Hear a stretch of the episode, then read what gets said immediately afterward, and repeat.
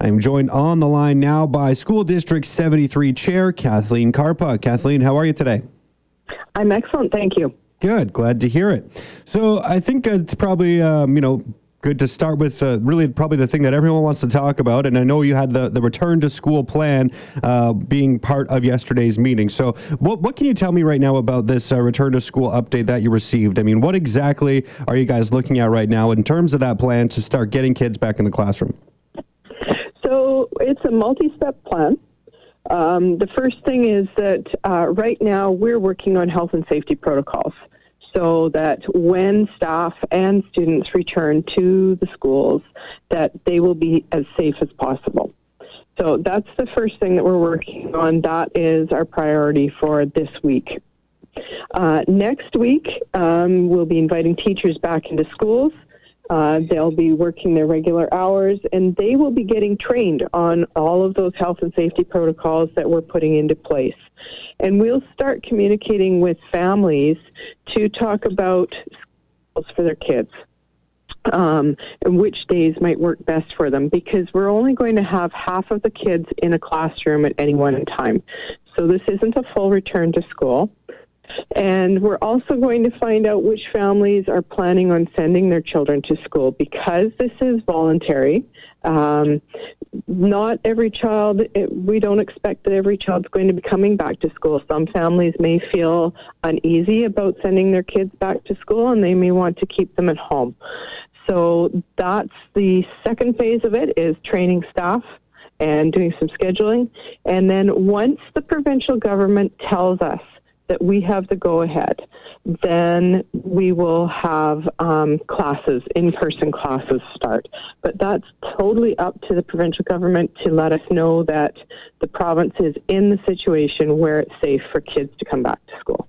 Okay. Now, when I talked to uh, Superintendent Allison Seto last week, she had basically said that, you know, looking at the nineteenth, right, May nineteenth, and, and when we were talking, that felt like it was probably a, a best case scenario, right? Like if everything went absolutely perfect and swimmingly, then maybe there could be a return to class on the nineteenth. I guess what, what is the earliest date that uh, students might be looking at now? Has that changed at all? That has changed. Um, the earliest date that we're looking at right now is potentially maybe the twenty-fifth. We'll be ready for that date. Uh, right now the provincial government is talking around uh, first of June. We will leave that decision as to when kids are coming back to school up to the provincial government. They will determine that, not the school district. Okay, so basically we'll have to wait and see what, what the province approves for t- that uh, return date, and then you guys will kind of follow suit. And and so I guess when, you, when you're starting to look through some of these schedules, right, you said you're contacting kids to see which days, um, or, or parents, I guess, to see which days their kids might best be able to to come, whether it be a Monday, Tuesday, or a Wednesday, Thursday type of thing. Uh, you know, how long do you think it's going to take to to work through all of that to, to get a real handle on your schedule? So that's what next week is for. So we will be having um, schools contacting parents. Um We think that it's going to be the teachers that are going to be making contact with the families to find out which families are planning on sending kids to school. Uh, we'll have to be cognizant that uh, some families may want siblings to go on the same days, or they may want them to go on different days, and that's a consideration that we'll have to take. And once we have an idea of numbers and preferences, then we'll build schedules from there. Okay.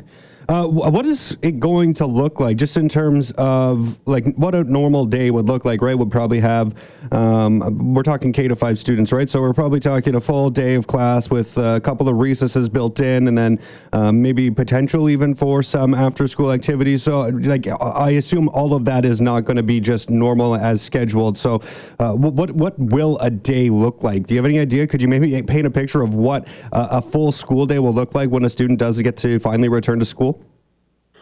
That's something that we're still working on. That will depend on the health and safety protocols that we put in place.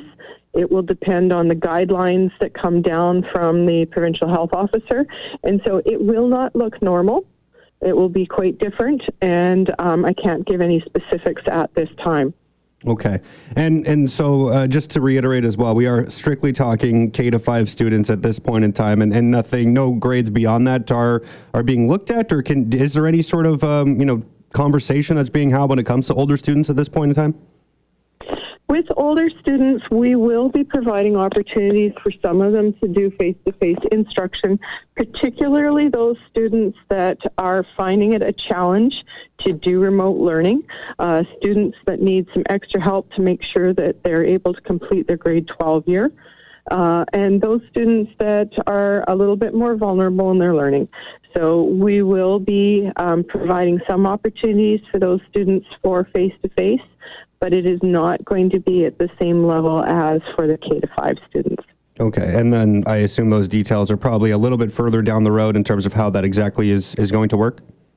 Exactly. And um, as we finalize plans and get them a little bit more concrete, we will be definitely in communication with families to let them know what are, what's happening and what their options are. Perfect. Um, I think that's about all I have on the return to school plan at this stage. Is there anything else that uh, you wanted to highlight or you think parents maybe are, are out there wanting to know a little bit more about before I uh, move on to a different subject? The biggest thing for us is that we are very much focused on the health and safety of our students and our staff. That's our first priority. We're going to do everything that we can to make sure that uh, everyone is safe. And we are doing this at the direction of the Ministry of Education and the Provincial Health Officer. So we are following their guidelines, and um, they're the ones that are leading this process. Perfect. Um, one of the other things that I saw yesterday on, on the uh, board agenda was talked about international education students.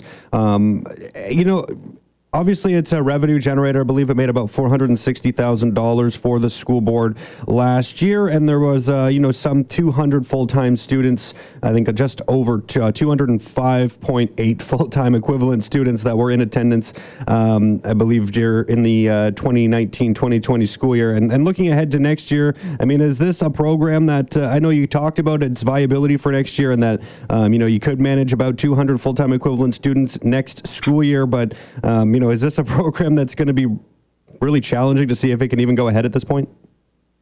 Um, we fully expect that we will have the international student program go ahead. Um, students that are coming in internationally are exempt from the travel ban. They will still be required to uh, isolate for fourteen days once they arrive. So they're going to have to uh, have some extra lead time for when they're arriving. So they're going to have to, like I said, have that fourteen-day self-isolation. Um, we already have one hundred thirty-four students who have applied for the program to date. So we are uh, feeling that this will go ahead and uh, that we will be, again, working to make sure that the health and safety of everyone involved is uh, at top of mind. Why, why is this an important program, do you think, for S D seventy-three? What is it about having international students in our classrooms is, is a, a good one for our students? Having the international students in our schools is an excellent opportunity for all of our kids, not just the international students, but for all of our students. They get to uh, understand other cultures. They get to experience um, the world through a different set of eyes. They're able to broaden some connections and broaden their understanding of the world.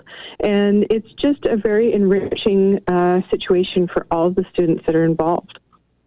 Perfect. Well, uh, hopefully we do see, um, you know, some resumption of this program. Like you said, you've already had one hundred thirty plus kids uh, that have applied to be in it. So obviously there is a demand. We still got quite a, uh, what we got four months before school starts. So I'm sure there'll be more demand between now and then. And obviously, like I mentioned, a revenue generator as well and, and other uh, intangible uh, benefits that it brings to the school board. Um, uh, we'll, we'll get you out of here on this, Kathleen, because you mentioned it before we started uh, officially chatting here. It was, um, you know, you had your school board meeting last night and some kids kids sort of crashed the party. Maybe tell me a little bit about what happened and, and why it was, um, you know, w- w- what what was interesting about this um, these art projects that kids were showing off yesterday.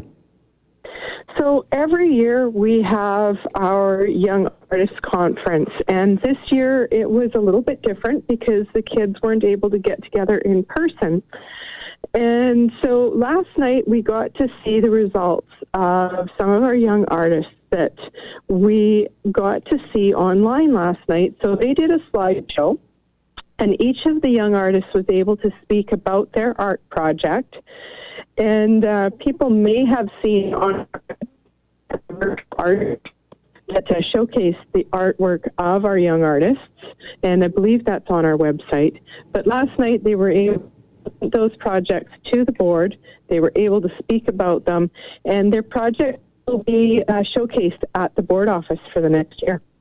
And, of course, uh, right now we can't get into the board office because most uh, facilities are, are closed to the public. So um, is there still an opportunity at this point in time for those who want to check out some of these projects to do so? I believe the uh, is uh, still up on the website, yes. Perfect. Well, uh, thanks so much for taking the time to come on and chat with me. I know uh, lots of kids are excited to get back in the classroom, and I'm sure some parents are excited to see their kids get out of the house as well. And, um, you know, awesome that there's also an opportunity to see some of the work that kids have been uh, doing here over the past, you know, six weeks or so as they have been stuck at home. And obviously they've been productive, so that's great. Thanks so much for doing this, Kathleen. Thank you for having me. That was the board chair for the Kamloops Thompson School Board, Kathleen Karpuk, and her, her cell phone tailed out a bit at the end there. But, uh, yeah, she was just saying you can log on to the S D seventy-three website and take a bit of a virtual tour and see some of that artwork that the kids have been up to.